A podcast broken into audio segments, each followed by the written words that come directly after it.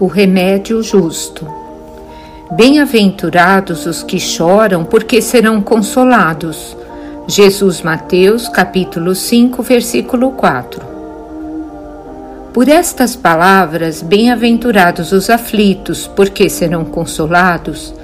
Jesus aponta a compensação que hão de ter os que sofrem e a resignação que leva o padecente a bendizer do sofrimento como prelúdio da cura.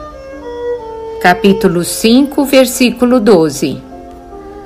Perguntas muitas vezes pela presença dos espíritos guardiães, quando tudo indica que forças contrárias às tuas noções de segurança e conforto comparecem terríveis nos caminhos terrestres.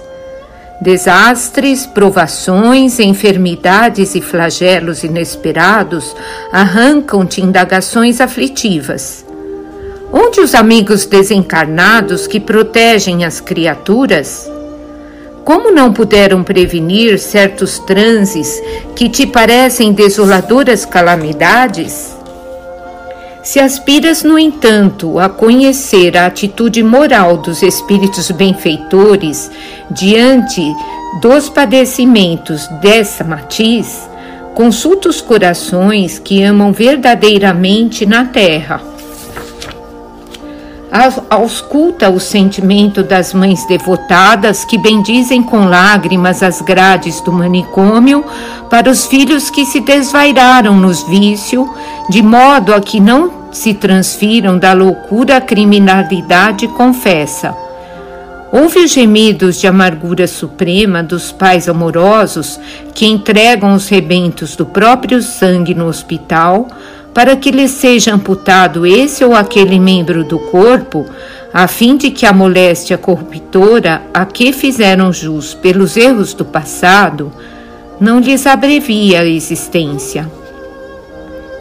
Escuta as esposas abnegadas quando compelidas a concordarem chorando com os suplícios do cárcere para os companheiros queridos evitando-se-lhes a queda em fossas mais profundas de delinquências. Perquire o pensamento dos filhos afetuosos ao carregarem, esmagados de dor, os pais endividados em doenças infecto-contagiosas na direção das casas de isolamento, a fim de que não se convertam em perigo para a comunidade. Todos eles trocam as frases de carinho e os dedos veludosos pelas palavras e pelas mãos de guardas e enfermeiros, algumas vezes desapiedados e frios, embora continuem mentalmente ungidos aos seres que mais amam, orando e trabalhando para que lhe retornem ao seio. Quando vejas alguém submetido aos mais duros entraves, não suponhas que esse alguém permaneça no ouvido por parte dos benfeitores espirituais que lhe seguem a marcha.